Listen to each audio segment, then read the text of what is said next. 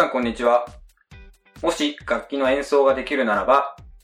桃屋の博多弁おじさんに出てくるおつつみさんやハマンラジオのハマンくんみたいにドラムを叩きたいスカイジンです。えーもし楽器をできるならば、えーギターが弾けるようになりたいルイです。はい、師匠、こんにちは。こんばんは。えーこの、今回の隣も、えー体調の悪い隊長さんからいただきました。いつもありがとうございます。ありがとうございます。いや、俺ね、ほんとね、ほんとギターはもう昔から憧れてんだけど、前にも言ったけど、その、旅先に行くたびに、やっぱギターってそれ、それだけで演奏できるじゃん。し、あと、なんだ、ゲストハウスとかに結構置いてあったりしますからね。あるんだよね、大体ね。大体ありますね。はい。大体あるから持ってかなくても弾けるっていうだけで、ね、注目の的だし、かっこいいなと思いつつ、で、行った時には弾けるようになりたいで帰ったら練習しようと思って帰ってくるとなんかもう、やらないみたいな。そう。いや、でも買ったんだよ、バックパッカーズギターってあの、持ち運びできる。おーちょっとコンパクトな、コンパクトで小さめな、はい。買ったけど、点でうちの妻が弾いたあげく、なんか普通のアコギ買ったから売られちゃったね。ああ、うん なるほど。ルイさんの話につなげると、僕もですね、えっ、と、ギターは買っては売って買っては売って繰り返して、ついこの前あのなんか、ツイッターで、なんかヤマハさんが募集してたあのギタレレっていう、ウクレレの6弦バージョンがあるんですよ。えー、なんか、お、ツイッターでなんかいいねとフォローとかなんかすると、プレゼントしてもらえるみたいなやつあったんですけど。大きさ的にいいよね、ウクレレはね、も持ち運びにね。はい。まあ僕、応募する前に持ってますっていう話だったんあ、で、そんな。買ってんだ。まあ全然弾いてませんが、はい。あーウクウクレレはね、小笠原でちょっと、教わって、なんか、テレンテレやったけど、あっちではちょちょっと簡単だよね。ああ、いや、僕聞いたのは、ウクレレの方が、ギターより難しいって、えっ、と、なんだっけ、鳥かご放送の山本さんから聞いたことがあります。あ、本当じゃあ多分それ、お奥が深いんじゃない？あの、ちゃんと弾こうとすると、うーん。わかんないっす。弾はいけないんでなんとも言えないっす。はい、すいません。あ、あとすいません。じゃあ僕が言ったドラムの方は、はい。バイク関係じゃないんですけど、はい。あの、僕が、ハマンラジオさんは、ついこの間、うちの番組の CM でも流させていただきました、あの、ハマンラジオっていう方がですね、のハマンくんっていう、パーソナリティハマンくんが、あの、やってるラジオ番組がありまして、で、なんかその方と、えっ、と、同一人物なのか、親友なのかは定かではありませんが、なんかヤンキーズっていうですね、博多を拠点にするバンドさんがいらっしゃいまして、うん。そのドラムの方のとすごくよく似てらっしゃるんですが、がすごくあのドラム叩くの上手で、で、また、僕まあゴールデンウィークにですね、ちょっと用事がありまして、福岡へ行ってきたんですけど、そこのライブハウスの店長さんでもあり、えー、さっき紹介しました、オルネポ、桃屋のおっさんのオルネポっていう、ポッドキャスト番組の。えーまあ、1コーナーと言ってなかったかだか忘れたんですが、えーそこには博多弁おじさんというですね、そのも桃屋さんとすごく、えーまるで喧嘩しているようで、実はすごく仲がいいおつつみさんという方がいらっしゃるんですが、その方もあのドラムを演奏される方で、えっ、と、すごくあの、かっこよく演奏されるっていうことで、お二人みたいにドラムが叩きたいというふうに、えー、挙げさせていただきました。ドラムとか一番無理そうな楽器だね。もう手足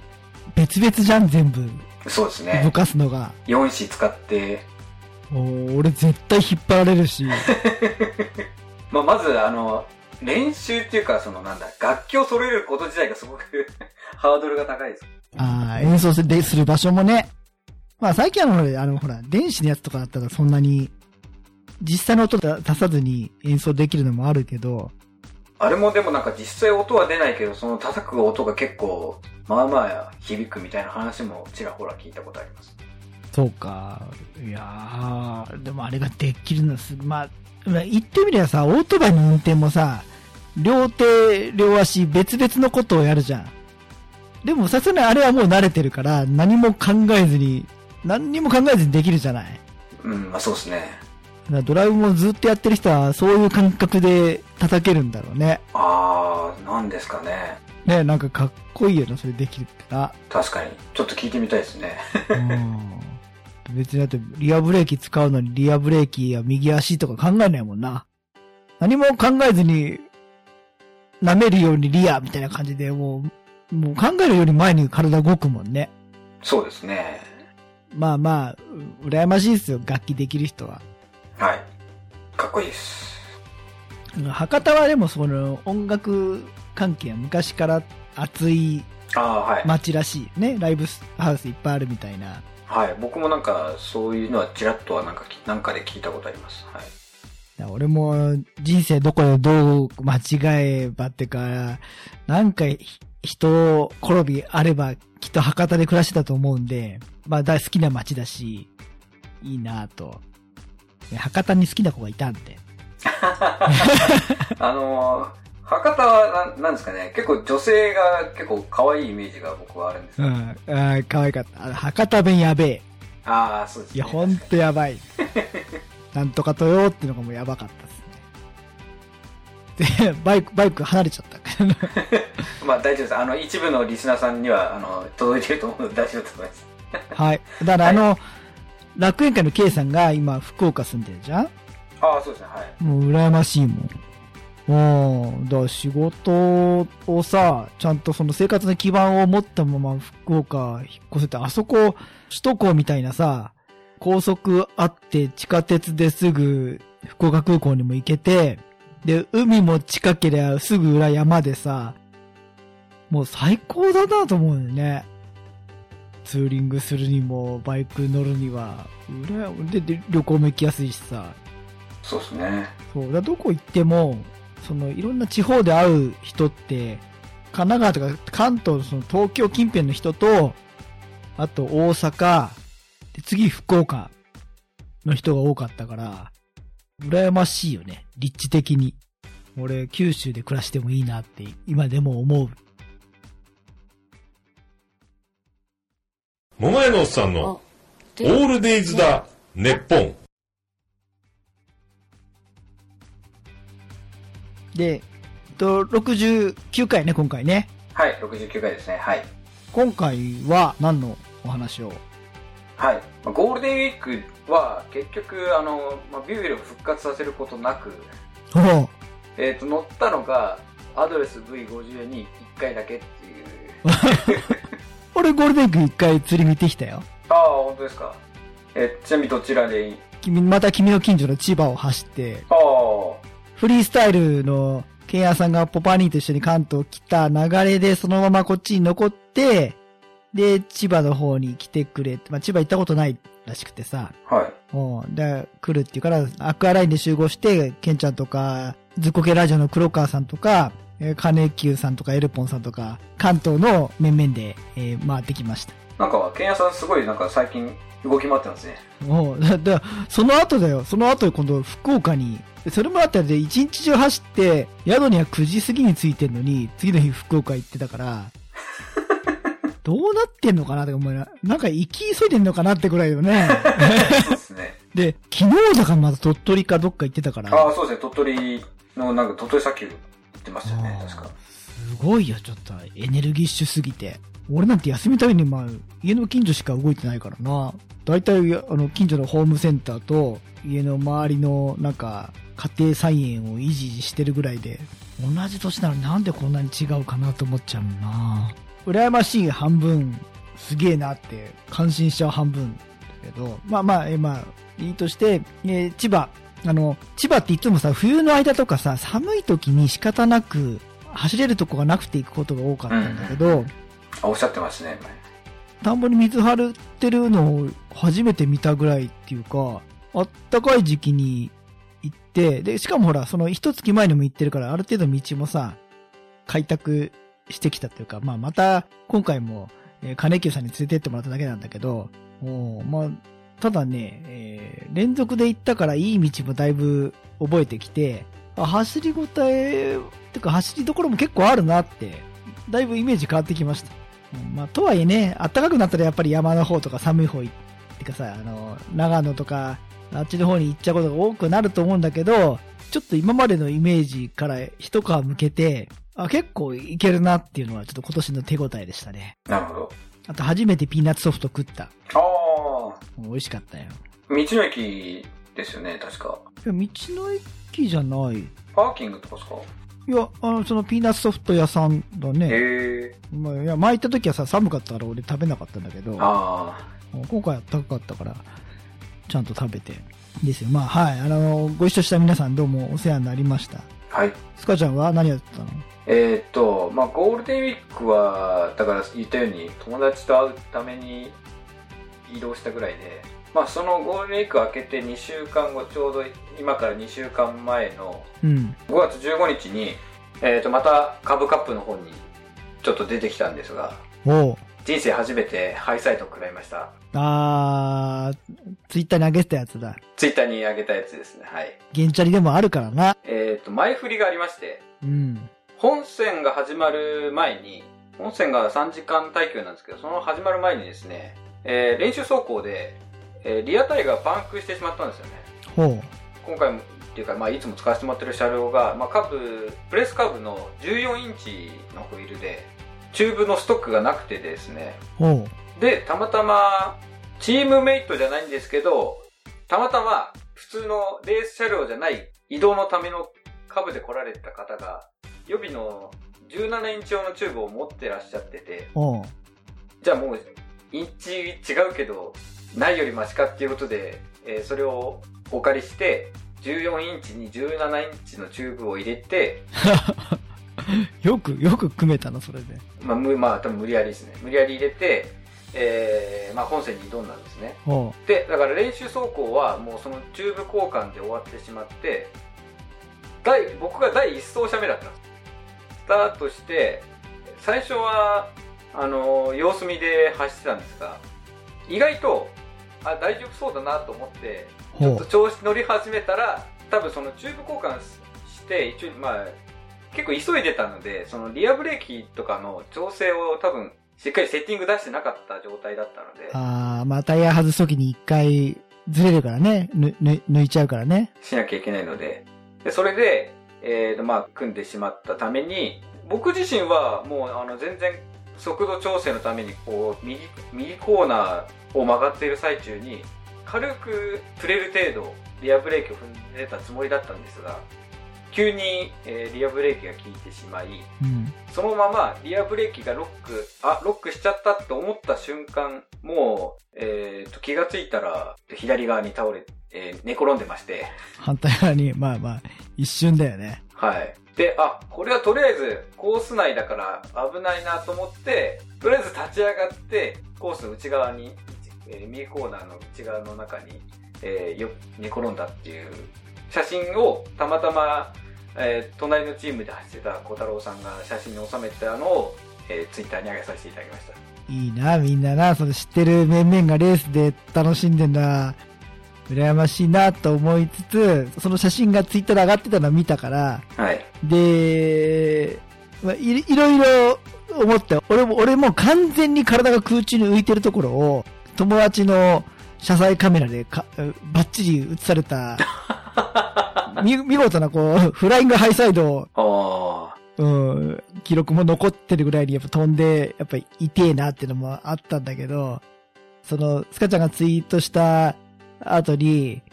現場の雰囲気と現場の人間関係が分かってない俺がどうこう言うんないけど、まあ、ただ、みんな、さっきとうん遊べて羨ましいなっていう思いだったよ。まあ、俺も走また走ってきたんだよ。あの、2週間ぐらい前に、あ。はい。そこから行ってきたんだけど、楽しめた半分、えー去年、あのーこれ絶対ステップがないと俺、体をセットできないやと思ってステップ買おうと思いつつ結局、金銭的かつ時間的な関係でつけないままノーマルで行って、えーもやもやしながら走って、2時間ぐらいかな。2セット分走ったのかな。トータル走行時間2時間ぐらい走ったんだけど、それで車で行ったんだけどさ、帰りに両ももつって、あで、ももがつっちゃって、これ、クラッチも踏めねえよと思いながら、こう、なんとか足をかばいつつ、ちょっと腰を横にずらして変な姿勢で、アクセルとクラッチ踏んでたら、あの、今度は、ふくらはぎもつってみたいな。いや、車、そのマニュアルの車運運転しながらトラック。どうしようもねえと思ってぐらい、なんかこの、体の衰えを感じて。ああ。うん、まあでもやっぱり楽しかったね。そうですね。僕もだからやっとその、ハイサイド食らってお尻をちょっと打ったんですが、ああ左のお尻がずっと痛くて、うん、もう何座っても歩いても痛いんですけど、まあ、やって今治りかけて、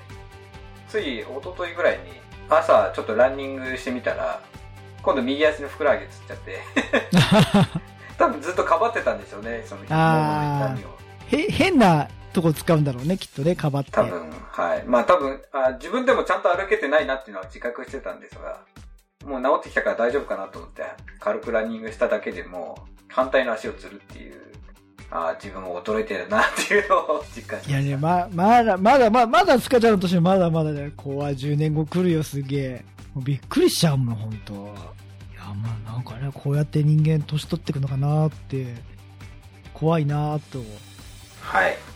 次までには必ずステップはちょっと用意する。もうそれかもうバイク、売っ払って買い替えるかだな。まあ僕も、あれですね、やっぱりその、今までほとんどまあツーリングライダーだったんですけど、えー、ここ数年ちょっとずつこう、なんだ、レースの方にも、えー、目覚めてきたりもしていまして、うん、えっ、ー、と、前、関西の方に住んでる時は、あの、いろいろ、なんだ、向こうの方のバイク系ポッドキャスターさんとかね、お知り合いがいっぱいいたので、なんか膝すり練習会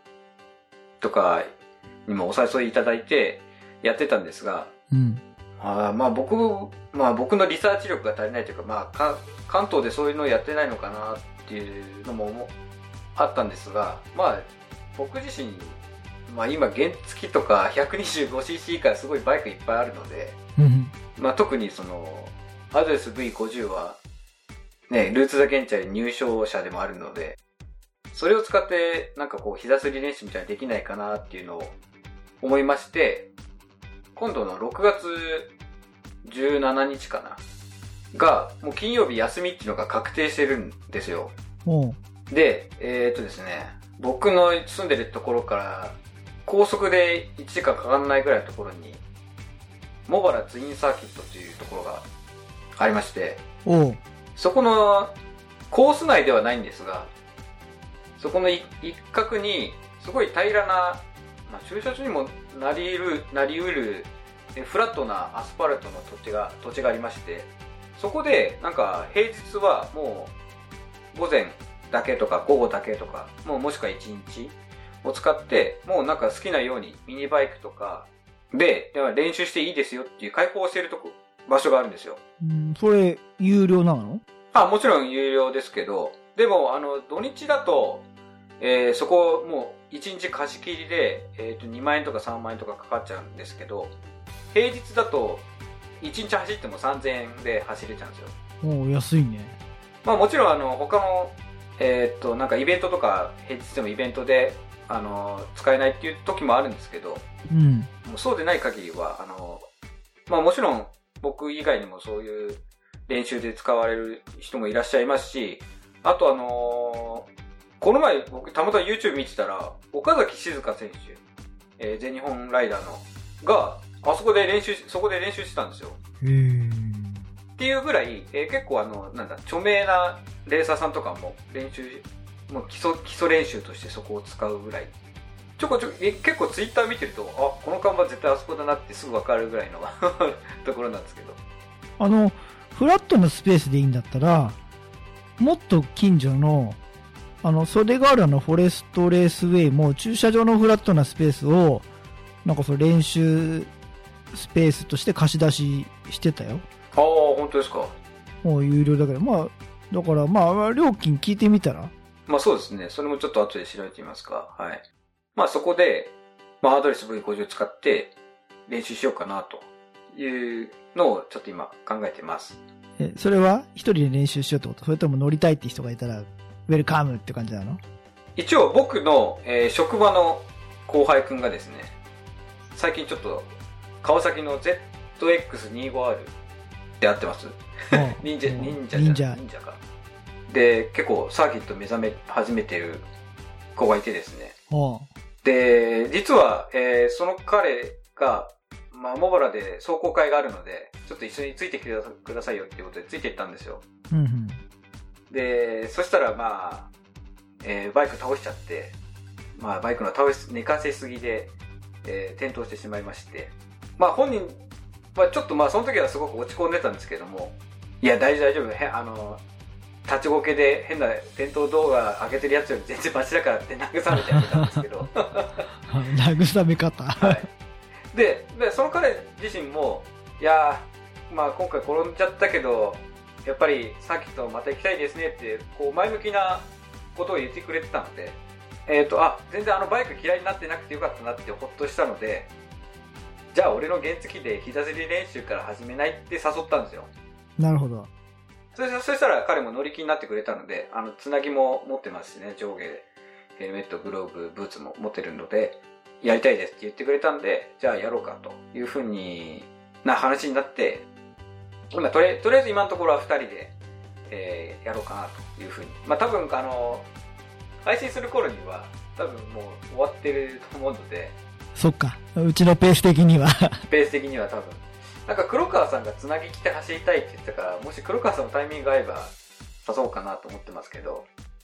まあただ、梅雨入りすると思うので、天気もどうなるかなっていうのもあって、そうだな。雨降ったらちょっとやめとくかなというふうに思ってます。ああ、いいなでもあれだな、まあ、まあ立ちこけにしろ、別に普通の走ってるこけにしろ、やっぱ転倒したことがねえ、ライダーは俺はなんか信用できねえ。いや信用できないって違うんだけど、なんかはい悔しい反面、いやうん、やっぱ転倒したり倒したりしたことある人こそなんかこの仲間意識的な、いや、わかるわかるって思えるとこがあるから、いや、俺倒したことないですとか、立ちこけしたことねえですって言われても、なんか、敵外心を勝手に持っちゃうよ。だ だから、倒しちゃったって言っても、みんなそうやって経験積んでくよっていうだけで、まあ、温かく、なんか身近に思うだけだね。いや、中にはいるんだと思うよ。その数少ないけど、一度も立ちこけもしたことなければ、転倒もしたことないっていう人が。でもなんか、どっか、なんか許せないもん。この、いや、きっと俺以外にも、ううまく言えないけど内心許せないライダーはいっぱいいると思う。うん。まあまあ、怪我ないのは、ね、別に、まあいいうことってそだね。いうかね、バイクを乗り継げ、続けられるっていうのは、いいことだと思います。そうだね。はい。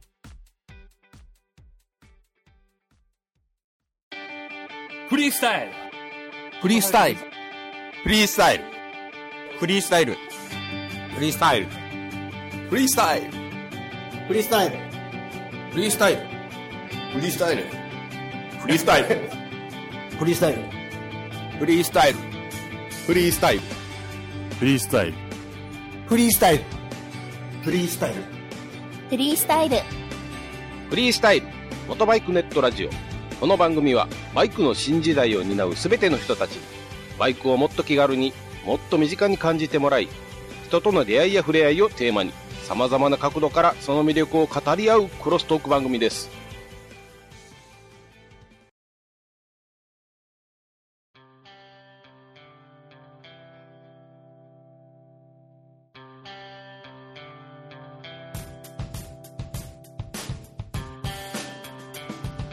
ンディング。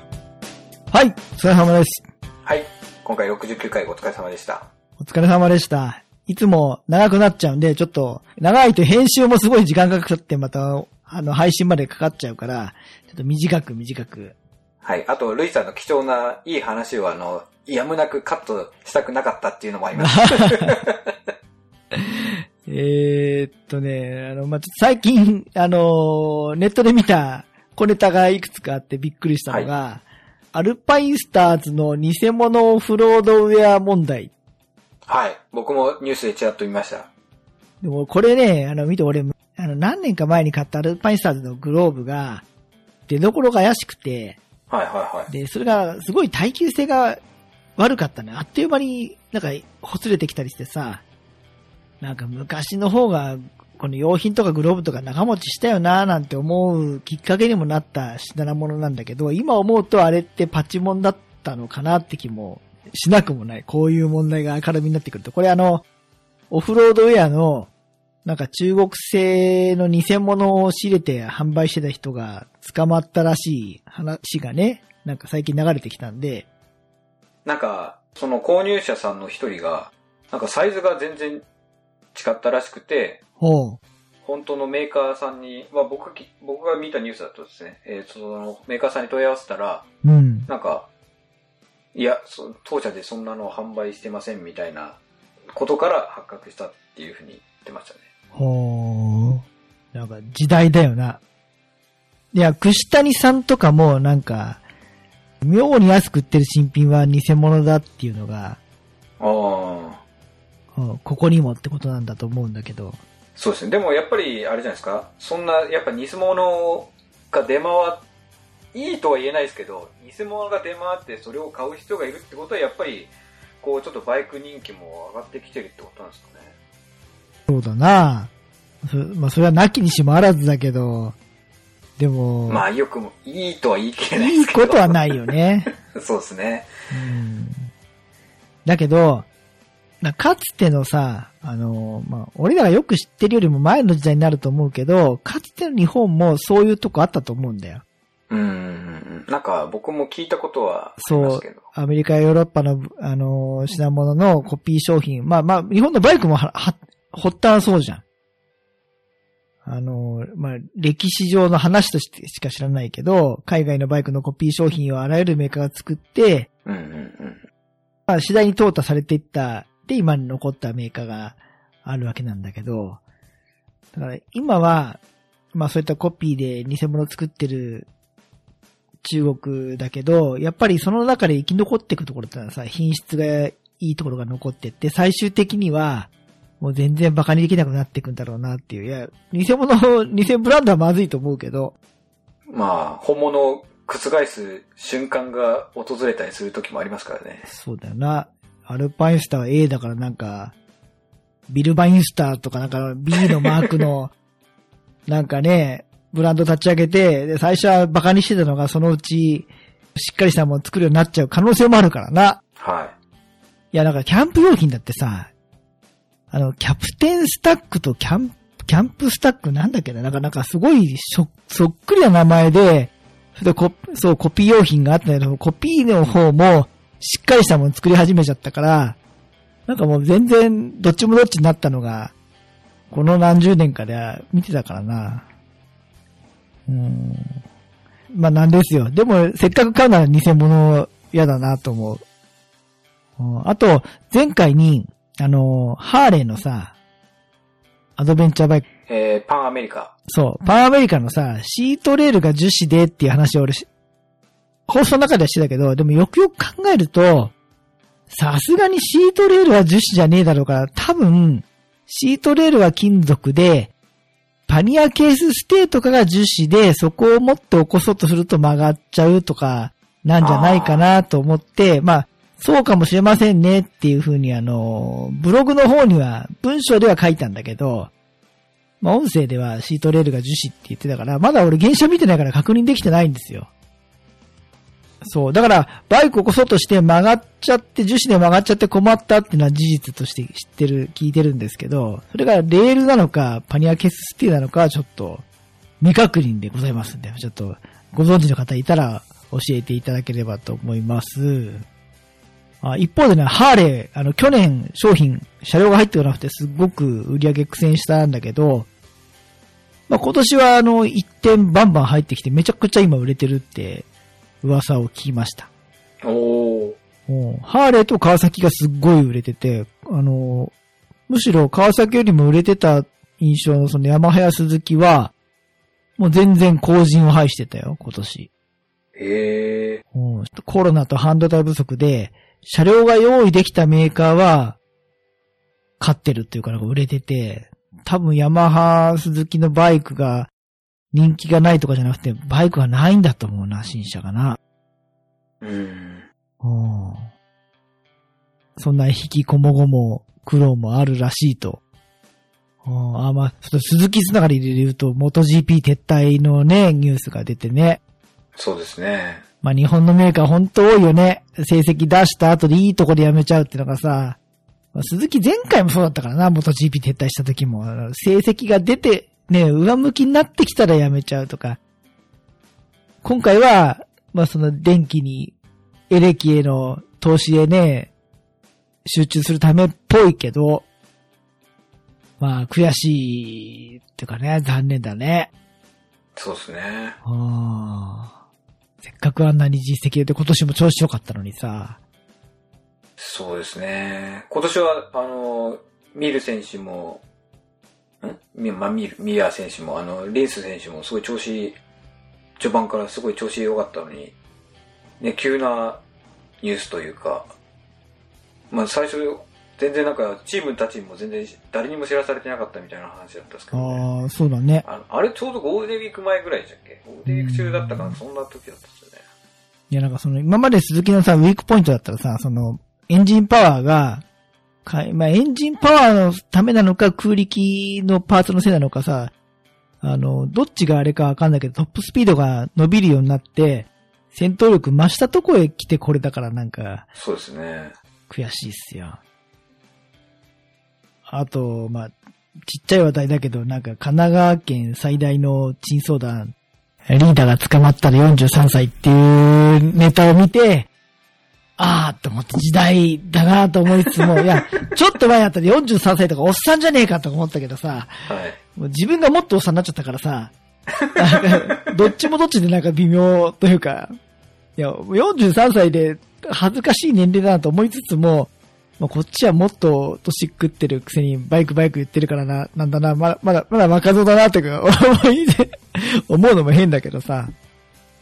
うん、まあ、そんなニュースを見てびっくりでしたよ。20代とか10代じゃないんだね。そうですね。うん。いろいろちょっと香ばしくて微妙な感じがしました。まあこんな、こんなもんかな。もう前回ね、もう長かったから、こう短く終わらせないと思ってんだ。うん、はい。あ、まあ当然もう配信した頃には、もう行った後なんだけど、いつもだいたい6月に、バグで、長野行ったり岐阜行ったりとかしたのを、ちょっとまあコロナもえー若干落ち着いたので今年も行こうかなと思っております。えー6月の半ばぐらいに、えー雨が降らなければ降らない方に、岐阜か、岐阜じゃねえや、えっと、福島の方か、能登の方か、三重の方か、どっか行きたいなと思って、えーおりますんで、まあ、多分、えっ、と、次の次の回にはその時の話ができるかなと思ってます。あれ？あの、風雲来期聖地巡りはしないですか？そうだ、岐阜も行きたいんだけど、迷迷ってんだよ。あうん行きたいところがね、その、まだ空いてないみたいな感じで。あ、ああ、っていうかねそうですか。うん。ちなみにまだ僕、風雲来期クリアしてませんけど。うん俺、ま全部、に、2周目クリアをまあ全部終わらしてないな。もう、忙しくてさ、えーうちの、えーグッドスピードはですね、えーお便り募集しております。えーメールアドレスは、goodspeed, skru, アットマーク、gmail.com に、えーダイレクトメール、もしくは、えー、ツイッターアカウントの方にですね、えーダイレクトメッセージで、まあ、フォロワーしていただいて、あの、ダイレクトメッセージ、お便りということで、ダイレクトメッセージお待ちしております。で久々に告知しますが、まあ、ここのところ大きな事故もなく、あまり話目立ってきてないんで、あの、ちょっと安心してる面もあるんですけども、えっと、大事故が、えー連発して起こることで、こう、数年おきに、オートバイ通行禁止にした方がいいんじゃないかっていう、こう、話題になってしまう伊豆スカイライン。なんとか、えーそうならずに長い間、オートバイで走れるようにしたいなっていう思いで、この番組を使って発信をしております。うちの発信のスタイルとしては、伊豆スカイライン、気をつけて走ろうっていうのはもちろんなんですけども、あの、ただ、控えようとか気をつけようじゃなくて、あの、安全運転をするライダーをいっぱい活かせようっていう方向で、えー話を進めております。暴走してかっ飛ばしてこう事故を起こしたり、周りに、え品種を買うようなライダーがいっぱい行くよりは、安全運転で楽しく、他の交通利用者と仲良く走れるライダーがたくさんいることで、オートバイの社会的な地位とか、周りからの見られ方って良くなっていくと思うので、まあ、ほどほどで走って、長い年月使えるようになったらいいよなっていう仲間が増えていっぱいそこが、そういった仲間が、えーライダーがいっぱい、伊豆スカイラインを走ってくれたらいいなと思って配信しております。まあ、過去の放送で詳しく紹介してる回もありますんで、何らかの形で、そうだなと思って共感してもらえる方がいらっしゃったらですね、まあ、聞いていただいたり、また伊豆スカ走っていただいて、ツイートしていただくと、ま勝手にチームグッドスピードのゼッケンナンバーをプレゼントしておりますんで、よかったらその辺も、あの、過去の放送を聞いていただければと思います。はい。あの、シーサーブログの、えーホームページの方からも、えっ、と、文章として記述しておりますので、そちらの方もご覧いていただいたり、また、あの、なんだ、今回のように、えー配信している放送内容の、えー関連写真なんかも載せておりますので、えーそちらの方もよかったら、えー覗きに見にいらしてください。はい。じゃあ、えっ、と、69回はちょっと軽めにこんな感じで。はい。はい。ほぼ、ほぼ、ノーカットでいけそうな気がします。ちょっと僕も安心してます。はい。はい。はい。じゃあまた次回もよろしくお願いします。はい。よろしくお願いします。ああ。一回一本取ってあまり疲れてないのが初めてとか久々な気がする。はい。だって意外と、そうですね。まあ、一本目なんで、まあ、テンポはいいかなと思いますんで。はい。おっす。はい。